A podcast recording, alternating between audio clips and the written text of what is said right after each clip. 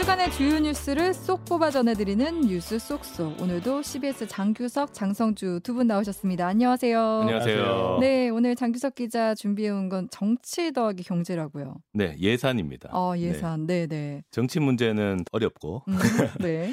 그래서 정치 중에도 조금 제 전공 분야하고 가까워요, 예산은. 네, 그렇죠. 네. 네. 영빈관 신축 예산 논란이잖아요. 네, 878억 원. 어, 예. 그니까요. 이게 참 한 주간 이슈가 굉장히 컸었어요. 예. 그 내년도 정부 예산안이 지금 국회로 넘어가서 지금 심사를 받고 있습니다. 네. 한병도 더불어민주당 의원이 찾아낸 내용인데 네. 대통령실에서 이제 사업을 제안했어요. 대통령실 주요 부속 시설 신축 사업이라고 음, 돼 있고요. 네. 국유재산 관리기금 예산입니다. 그러니까 음, 본 예산이 아니고 기금 예산이죠. 네. 찾기 힘들어요, 이런 건. 예. 음, 이 신축 사업 예산이 2년 동안 878억 6,300만 원입니다. 어, 800억 들여서 뭘 지으면 엄청나게 그니까요. 좋은 걸 지을 수 있을 것 네. 같은데 자, 이 신축하는 부속 시설이 뭐냐? 네. 기재부 검토 의견을 부탁해놨는데 보니까 외빈 접견 및 행사 지원 등 안정적 국정 운영을 뒷받침하기 위해서 집무실 인근에 부속 시설 마련이 필요하다 이렇게 적혀 있습니다. 어, 설명이 길어요. 끝까지 부속 시설이라고 돼 있죠. 네. 설명을 다 뜯어보면 아 이거 영빈관이구나 아, 음. 그- 봐야 알 수 있습니다. 네. 아, 그러니까 되게 교묘하게 음. 예, 숨겨놨죠. 숨겨놓은 거네요, 진짜. 숨기고 싶다 이런 의도가 다분히 이 예산 안에 들어가 있는 것 같아요. 자, 이 내용이 언론에 공개되니까 네. 그제서야 대통령실이 아, 영빈관 신축 예산을 신청했다 이렇게 실토를 했어요. 이때부터 뭔가 좀 석연치가 않아요. 네. 사실 청와대 이전 비용이 500억 원이 안 든다 이러면서 집무실 용산으로 이제 음. 이전을 했습니다. 그렇죠. 그런데 지금 집무실 이전 비용이 지금 500억 원이 뭐야 계속 늘어나고 있고 음. 집무실 이전 받고 878억 영빈관 더 간다? 어. 이렇게 가는 모양새 아무래도 좀 부담스러웠던 것 같습니다. 네. 예. 근데 이거 뭐 영빈관을 뭐 투명하게 만들 수도 없고 음. 안 보이게 만들 수도 없고 이거 짓다 보면 다 나오는 건데 네. 도대체 언제까지 조용히 가려고 이랬을까? 음. 그러니까요. 네, 솔직히 좀 대통령실이 대응이 좀 이렇게 좀 이상하다. 어, 이런 생각이 좀 들었어요. 저는 이거에서 정말 좀 눈에 띄었던 게 이 시설의 수혜자가 국민이라고 기재를 했던 점이 전 좀 잘 이해가 안 됩니다. 이게 사실 이제 그 영빈관이라는 게 그 외국에서 이제 귀빈이 오면은 그렇죠. 이제 네. 모시는 네. 일종의 사랑방이라고 해야 되나요? 그렇죠. 음, 그런 개념인 건데 수혜 어떻게 이거 연결? 뭐 wide하게 되게 넓게 보면 네. 이제 국민이 수혜를 받고 아, 더 네. 넓게 보면 세계 시민들이 다 아. 수혜를 받죠. 왜냐하면 아. 그쪽 정상들 굉장히 포스터 말도 안 나오네요. 아, 코스모폴리탄 빼고, 같은 아, 우주인 빼고 아, 이제 네. 지구인들 알겠습니다. 예. 예. 음. 예산 문제도 문제인데 한덕수 총리가 그 영빈관 신축 내용을 몰랐다. 이게 어떻게 보면 그 아, 후에 더 진짜- 논란이 되고 있어요. 더 석연치 않죠 이게 한덕수 총리가 대정부 질문에서 이 영빈관 신축 예산 있었는지 알고 있었냐 그러니까 음. 신문 보고 알았다 네, 맞습니다. 그러니까요. 이래서 뭐 신문 총리냐 뭐 음. 이런 얘기도 나왔어요 예. 이제 식물 총리를 넘어서 이제 신문 총리다 아. 이런 어. 얘기로 예, 갔는데 이 한덕수 총리는 이게 웃긴 게 정부 예산안을 국무회에서 심의 의결해서 국회로 넘길 때 이 국무회를 주재했던 사람입니다 음. 예산안을 없는 거 아니에요? 총괄하고 있었던 네. 사람이죠 음. 예. 그런데 대통령실에서 영빈관 추가하는 걸 몰랐다. 예산 규모도 거의 뭐 800 억 원이 넘는데 네. 그럼 도대체 이 영빈관 신축권은 어느 라인으로 진행이 된 거냐? 음. 총리도 모를 정도면 음. 자 이런 게 이제 또 의혹이 드러나 나오는 거죠. 네. 그래서 이게 사흘 전에 추경호 부총리 겸 기획재정부 장관이 대정부 질문에 출석을 했습니다. 이때 이제 좀 얘기가 좀 더 구체적으로 나오는데 대통령 비서실에서 지난 8월에 기재부에 예산을 공식 요청했고 기재부 내부 실무 검토를 거쳐서 국회 예산안에 반영됐다 이렇게 설명을 했어요. 근데 추 부총리가 그러면 대통령한테 정부 예산안 최종 보고할 때 어 이 대통령한테 영빈관 예산도 얘기했냐? 그러니까 네. 아, 이 내용은 얘기 안 했습니다. 음. 이렇게 얘기를 했어요. 그러면서 아니 이거는 대통령실에서 요구했고 대통령실이 알아서 어 기재 예산 요청했고요. 예산 뭐 떨어졌습니다. 이렇게 대통령한테 보고할 일이지 부총리가 뭐 굳이 영빈관 예산까지 얘기할 그런 사안은 아니다. 이렇게 좀 빠져나갔죠. 노련합니다. 예, 노련하게 빠져나갔는데 자, 그럼 대통령실에서는 이걸 대통령한테 보고했냐? 음. 이게 아직 안 나왔어요. 음. 예, 이게 아직 논란거리가 좀 있고. 네. 자, 이제 하여튼 뭐 이게 예산이 논란이 되니까 지난주에 윤석열 대통령이 직접 이제 영빈관 신축 계획을 철회하라 네. 이렇게 네. 얘기를 했습니다. 음. 그럼 자기는 몰랐는데 이게 뭐 이래 되니까 뭐 이제 철회해라 이런 건가? 네. 하여튼 그러니까 부랴부랴 철회 지시를 했는데 정말 대통령이 몰랐을까? 음. 아니면 대통령이 몰랐다면 정말 문제가 되는 거고요. 알면서 아, 뭐 지어도 괜찮겠지 생각했다가 어, 논란되니까 처리한 거 음. 이것도 좀 이상하고요. 그러니까 약간 좀 뭐라고 해야 될까요? 여기 그때 오세 입학 네. 그것도 그렇고 아 그렇네요. 일단 질러보고 간을 본 다음에 아니다 싶으면 아 이거 아닙니다 이렇게 말을 바꾸는 것 자체가 음. 아니 이게 정책을 나라의 정책을 이런 식으로 지금 계속 가도 되는 아니, 건지 그리고 저는. 외교안보도 하지만 뒤에 얘기가 나오겠지만 음. 정상회담 같은 경우도 일단 질러놓고 음. 한다고 질러놓고 나중에 뚜껑 열어보니까 이거 네. 뭐물 죽도 밥도 아니고 이런 경우는 음. 정말 그렇죠. 예. 지금 이렇게 논란이 있다 네. 보니까 어제 한국갤럽에서 발표한 여론조사에 보면은 대통령 지지율이 28%로 나왔어요. 다시 다시, 또 떨어졌어. 예, 20% 네. 떨어졌는데 그 이유 중에 하나도 이제 영빈관 신축 논란 때문이라고. 음. 게다가 이거- 이번에 순방까지 나오면 이제 어, 그렇죠. 이 관련 조사는 음. 20일에서 22일 만 18세 이상 1000명에게 조사한 건데요. 자세한 내용은 중앙선거관리위원회 음. 여론조사 심의위원회를 참조하시면 될것 아, 같습니다. 조앵커 열일하네요. 네. 자, 근데 저는 이 예산 요청이 8월에 기재부로 들어갔다 하는 게 음. 좀 주목을 했습니다. 음. 예. 제가 기재부를 4년을 출입했습니다. 네. 음. 정부 예산 편성 과정은 일정이 딱 정해져 있어요, 법에. 어, 그렇죠. 맞아요. 예. 네, 네. 일단은 뭐 앞에 여러 과정이 있지만 제일 중요한 거는 어 3월 31일, 3월 말일쯤에 네. 그 하고 그다음 4월쯤에 추가로 내려가는데 음. 기재부가 각 부서에 예산 편성 지침을 내려줍니다. 지침. 네. 네. 이렇게 올해는? 요런 뭐. 요런 이제 지침에 따라서 예산을 음. 짜주세요. 네. 이렇게 이제 보내요. 네. 자 그러면은 각 부처가 이거를 이- 이제 그 지침을 보고 이 지침에 음. 맞춰서 예산을 이제 짭니다. 네, 네. 그래서 이제 예산 요구서라는 거를 5월에 올립니다. 네. 네, 5월에 올리면 그러면은 이제 거의 그 우리가 얘기하는 이 틀이 거의 잡혀요. 네. 음. 네, 대신에 이제 좀 오바되지. 이게 각 부처에서 요청하는 거 오바될 수밖에 없어요. 우리가 짜놓은 할 거에 비해서 없죠. 네. 이것도 주고 이것도 주고 어. 이것도 주십시오 하는데 네. 그래서 기재부가 5월 지나면 제일 바빠요. 아. 여름에 미친 듯이 바쁩니다. 집에도 못 가요. 어. 예산 예산실 직원들은 아. 이게 왜냐 매일 찾아오거든. 어. 예, 각 부처에서 민원. 예, 우리 네. 이거 예산 이거 꼭 필요합니다. 이거 좀 어. 이거 꼭 반영해 주십시오. 네, 예. 네. 근데 기재부는 어쩔 수 없어요. 잘라야 되는 사람들 깎아야 있잖아요. 되는 거죠. 예. 네. 그러니까 기재부에 뭐각 부처에서 찾아오는 사람도 많고 그다음에 음. 기재부 안에서도 이 사무관이 그내그 내가 뭐 복지부 담당 사무관이다. 음. 그러면은 복지부 예산 관련해서 복지부에서 이 예산을 올렸는데 어 기재부 사무관이 다른 사무관들 대상으로 해서 어 이 얘기를 갖다가 그 자기가 이 예산이 왜 필요한지 음. 설득을 해가지고 다른 사무관들이 다 오케이를 해줘야지 통과가 돼요. 어. 네. 엄청나게 논리 싸움을 합니다. 아. 그러면서 이제 민원인들이 와서 이제 각종 논리들을 막 제공을 하죠. 음. 이 예산 왜 통과돼야 돼? 네, 음. 네. 그러니까 대단히 이 치열한 과정이고요. 그래서 기재부에서는 사실 정말 정말 힘든 과정이지만 제일 막강한 권한이 여기서 나오는 거예요. 음, 음. 그렇죠. 네. 그렇죠. 왜냐하면 뭐, 뭐 대구, 부산이고 각 광역자치단체장들도 음. 관련 사무관한테 가갖고 기, 그 앞에 조그만 의자에 기다려서 아. 만나서 네, 이거 네. 좀 어떻게 해주십시오 하고 가는데요. 아, 예. 예산 받기가 쉽지 않죠. 예. 네. 그 여름이 정말 뜨거운 여름입니다. 음. 근데 그 예산안을 8월 되면 거의 다 가다듬어요. 네. 음. 왜냐하면 8월 말에 네. 넘겨야 되거든요. 네, 네. 그래서 회계연도 개시 120일 전까지 국회로 넘기도록 법에 규정이 돼 있습니다. 그러니까 네. 연말까지 거꾸로 계산하면 넉 달 정도니까 8월 말엔 넘겨야 되는 네. 거예요. 그렇게 8월 말에 국회로 예산을 넘기면 국회가 이걸 받아가지고 각 상임위에서 통의하고 토의하고 예산 결산 예산 결산위원회 열고 뭐 예산 소위도 열리고 이런 식으로 진행이 되죠. 네. 근데 8월에 영빈관 예산이 기재부로 들어갔습니다. 8월 이미 다 끝나야 되는 네. 시기인데. 네. 끼워 넣었다는 거죠. 아. 그렇죠. 진짜 옛날에 음. 그 쪽지 예산 뭐 이런 거 음. 그런 느낌이네요. 기존 예산 편성 프로세스를 뛰어넘어서 음. 네. 검토할 시간도 안 주고 그러네요. 토론할 네. 시간도 안 주고 밀어넣은 거죠. 음. 이렇다 보니까 총리도 모르고 지나가고 음. 예, 언론에서도 제대로 스크린을 못했고요.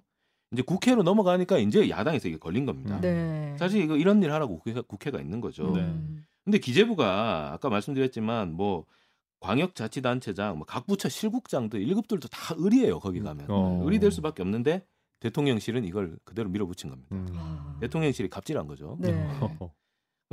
총리도 모르는 이 힘을 음. 도대체 그럼 어디서 쓴 거냐? 음. 예. 이게 앞으로 논란이 될 것 같아요. 아, 네. 네. 어디서 힘이 들어 압력이 들어간 그렇죠. 것이냐. 네. 네. 지금 청와대 개방 예산도 엄청나요. 그렇죠. 그러니까 뭐 집무실 이전 하는 것도 문제지만 집무실 이전하고 청와대를 이제 관람 이제 공간으로 이제 어, 관광 상품으로 개방을 해야 되는데 네. 이것도 돈이 또 들어가는 음. 예. 이제 관람객이 하루 5만 명 정도 된다고 하니까 문화재청이 올해는 뭐 어쩔 수 없이 예비비를 털었어요. 예, 97억 7천만 96억 7천만 원 털었습니다. 100억 정도 음. 네. 예비비를 털어서 썼고요.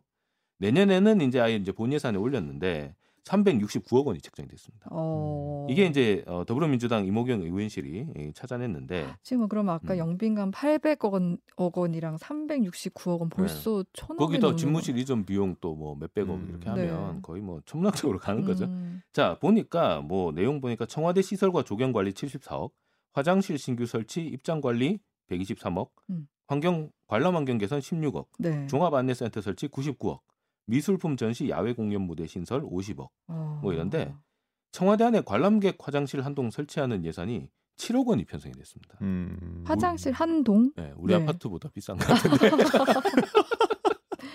어. 이걸 다 합치니까 청와대만 개비하는데 465억 원이 들어간다. 아, 네. 네. 대통령실이 집무실 이전 비용이라고 했던 게 500억이 안 된다고 얘기했거든요. 네. 근데 따블이야 지금 따블 벌써. 음. 네. 거기에 영빈관 따따블. 정부가 뭐 내년도 예산 편성하면서 공무원 월급 인상 최소화하겠다. 공공기관 예산 감축하겠다. 뭐 심지어 노인 일자리 예산 다 네, 줄였어요. 맞습니다. 음. 그건 정말 이제 마른 수건 짜내기 한다 이런 얘기를 했는데 뭐 이건 뭐죠? 예산이 집무실 이전하고 뭐 그 뒤처리 하는데 거의 음. 뭐 엄청나게 지금 들어가게 생겼는데 아, 그렇네요. 네. 이래서 좀 안팎으로 좀 이런저런 말이 나오지 않겠는가 음. 이런 좀 걱정입니다. 사실. 뭔가 악재만 좀 남아 있다는 느낌도 음. 들고요. 이번 주 사실 FOMC 회의도 있었고 아, 경제도 경제 진짜, 이슈도 네. 많았는데 우리 장 기자가 정치권 이슈를 들고 올 수밖에 없었던 점을 경제 아이템 좀 위로하면서 하게 해주십시오. 그러니까요. 다음 주에는 경제 아이템을 하기를 바라면서 네. 다음 이제 장성주 기자가 준비한 소식 한번 볼게요. 예. 차범근 축구 교실이 사라질 위기다. 이 소식이 좀 이번 주 눈에 띄는 아, 뉴스였어요. 핫했죠. 네. 박지성, 음. 기성용, 어. 이동국, 이승우 뭐 정말 우리나라의 기사, 기라성 같은 축구 선수들이 이었, 이었는데 네.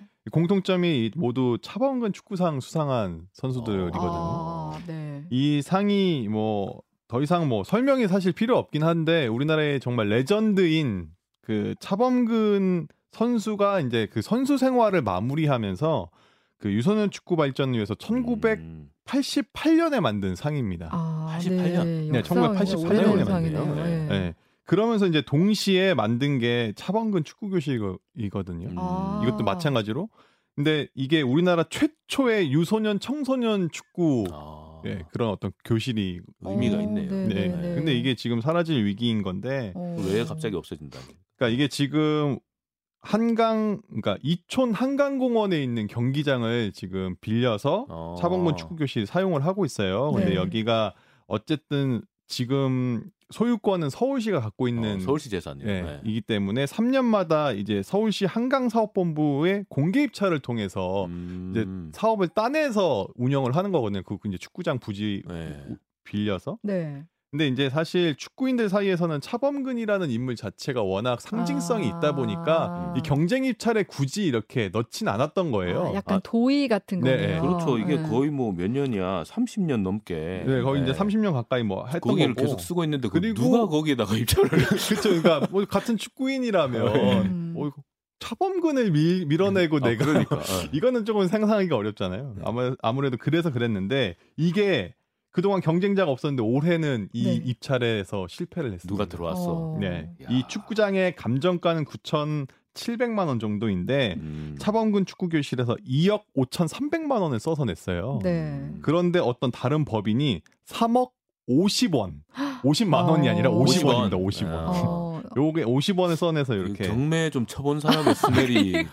네, 이게 뭐 어디까지 사실인지 모르겠지만 네. 그동안 이 차범근 축구 교실이 3억 원에 요걸 비- 이게 받아서 썼다라는 아. 썰이 있었어요. 그래서 아. 그거 똑같이 할 것 같으니까 그걸 받으려고 50원을 한 거 아니냐. 진짜 경매꾼의 스멜이 이게 아. 굉장히 뭐 아직 확인된 바는 네. 아니지만 이런 의심을 하고 있는 상황이거든요. 오. 근데 이 낙찰받은 법인은 또 그제 목요일이죠. 22일에 1년치 사용료 1억 원을 선납을 해서 이제 오. 계약이 이제 거의 성사가 됐습니다. 되돌릴 수가 없는 상황이. 된 거네요. 네, 낙찰이 된 겁니다. 네. 그래서 차범근 축구 교실은 다음 달인 10월 8일까지만 수업을 진행을 하고 이제 이 어. 축구장을 비워줘야 되는 아, 상황입니다.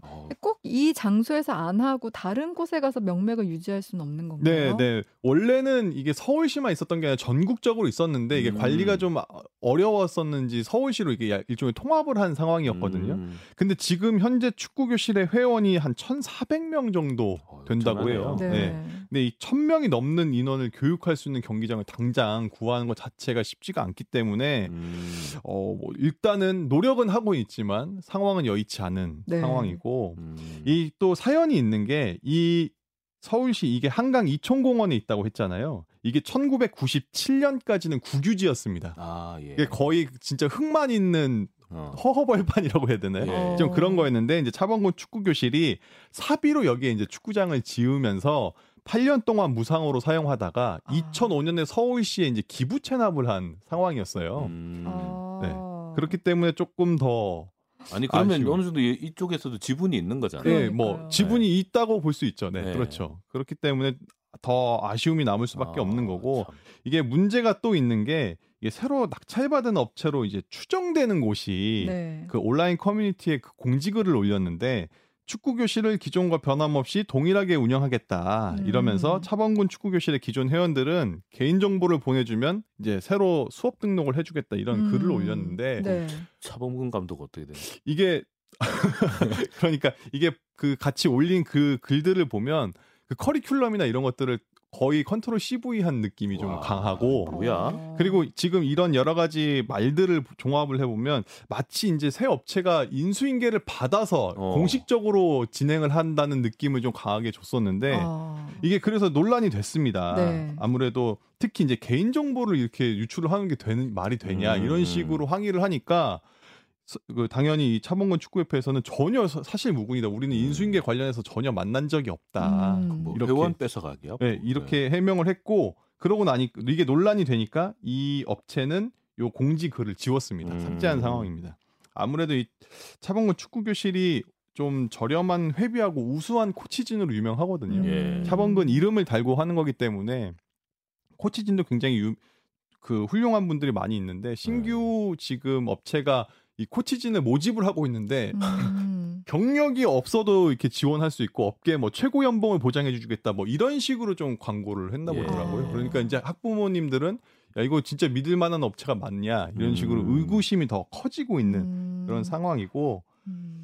어 일단은 네 그렇습니다. 어, 네. 그러니까 차범근 축구 교실이 갖는 의미가 사실 뭐 그냥 뭐 현대적인 시설이나 뭐 그런 것보단 더 의미가 있는 거 어떻게 보면 축구 선수들의 산실 같은 곳이었는데 네. 이렇게 네, 됐다가 네. 너무 안타까운 것 같아요. 음, 음, 네. 근데 지금 올해 11월에 열리는 카타르 월드컵을 앞두고 또 축구 팬들에게 안타까운 소식이 있다고요. 네, 이 차범근 축구 교실이 사라질 위기다라는 뉴스 말고도 축구 팬들 지금 굉장히 화가 많이 나 있는 아, 상황인데 그래요? 네. 네. 이게 대한 축구협회에 대한 좀 비판 때문입니다. 이게 네. 이유가 뭐냐하면 지금 말씀해 주셨듯이 월드컵이 두 달 남았거든요. 그런데 이 대표팀이 이번에 그 평가전 2연전을 지금 하고 있습니다. 음, 음. 이, 이 여기에 손흥민, 뭐 김민재, 이강인 등 해외파를 모두 시험할 수 있는 이제 그렇지, 마지막. 네. 모의고사거든요. 네. 근데 어제 이제 코스타리카랑 경기를 했고 네. 다음 주 화요일에 카메룬과 경기가 이제 진짜 마지막 음. 이제 최종전인데 지금 월드컵에 출전한 32개국 나라 가운데서 자국 홈에서 그러니까 네. 자국에서 이렇게 두 경기를 다 치른 건 우리나라가 유일합니다. 어. 음. 야, 일본만 하더라도 독일에 가서 뭐 어. 미국하고 에콰도르랑 경기를 하고요. 네. 이란은 오스트리아, 음. 사우디아라비아도 스페인에 가서 음. 이런 평가전을 지금 치르는 상황이거든요. 근데 제가 이제 워낙 이제 축구나 이런 걸 좀 무지해서 네네. 국내 팬들한테는 좋은 거 아니에요? 그렇죠. 이게 국내 팬들한테는 사실 손흥민이나 뭐 이런 김민재나 이런 선수들이 음. 뛸수 있는 거를 직접 볼 수 있는 기회가 사실 적기 때문에 이런 기회가 굉장히 좋은 기회이긴 하지만 네. 이게 다른 월드컵에 출전한 국가들은 왜 그런 것들을 다 똑같이 알고 있을 텐데 그렇지. 왜 다른 나라에 가서 네. 축구를 할까 네. 중립국에 가서 굳이 가서 할까 어. 이런 것들을 좀 생각해 보면 이게 단순히 어떤 평가전이라기보다는 어, 월드컵 직전에 어떤 모의고사 성격을 갖고 아. 있기 때문에 월드컵에 초점을 맞춘 거라고 그렇지. 그렇지 아. 환경을. 좀 그렇게 조성을 해준다. 네, 아무래도- 실전처럼. 네, 이번에 카타르랑 아, 카타르에서 이 경기가 열리기 때문에 카타르가 굉장히 덥거든요. 덥지. 그래서 예. 경기 11월이지만 일부러 그래서 11월로 그렇지, 겨울로 옮겼지. 옮겼고 예. 경기장에는 에어컨을 설치해서 에어컨을 지금 틀어준다. 야, 역시 카타르다.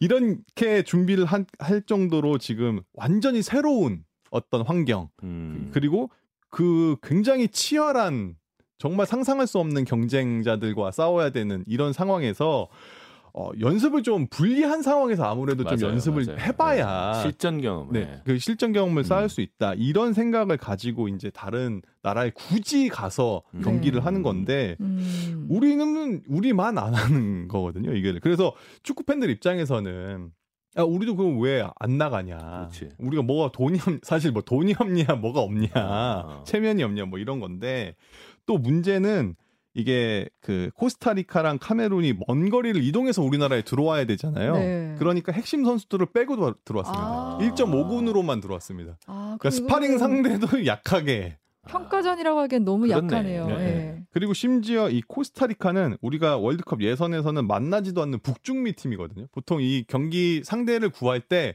뭐 우리가 유럽 국가랑 해야 되니까 스타일이 비슷한 유럽 국가, 뭐 남미 국가랑 비슷한 남미 국가 이런 식으로 음, 정하는데 우리 그렇지. 같은 조에 북, 북중미 국가가 없어요. 근데 음. 코스타리카를 정한 것도 조금 아쉬운 부분이고 음. 예, 그렇다고 해서 우리나라가 이렇게 해외 나가서 경기할 기회가 없었냐? 네. 그건 또 아니거든요. 어, 기회가 있었는데도 안 한 거예요. 네, 일종의 그렇다고 볼 수 있는데 굉장히 강호인 메시의 국가인 음. 아르헨티나가 미국에서 한판 붙자.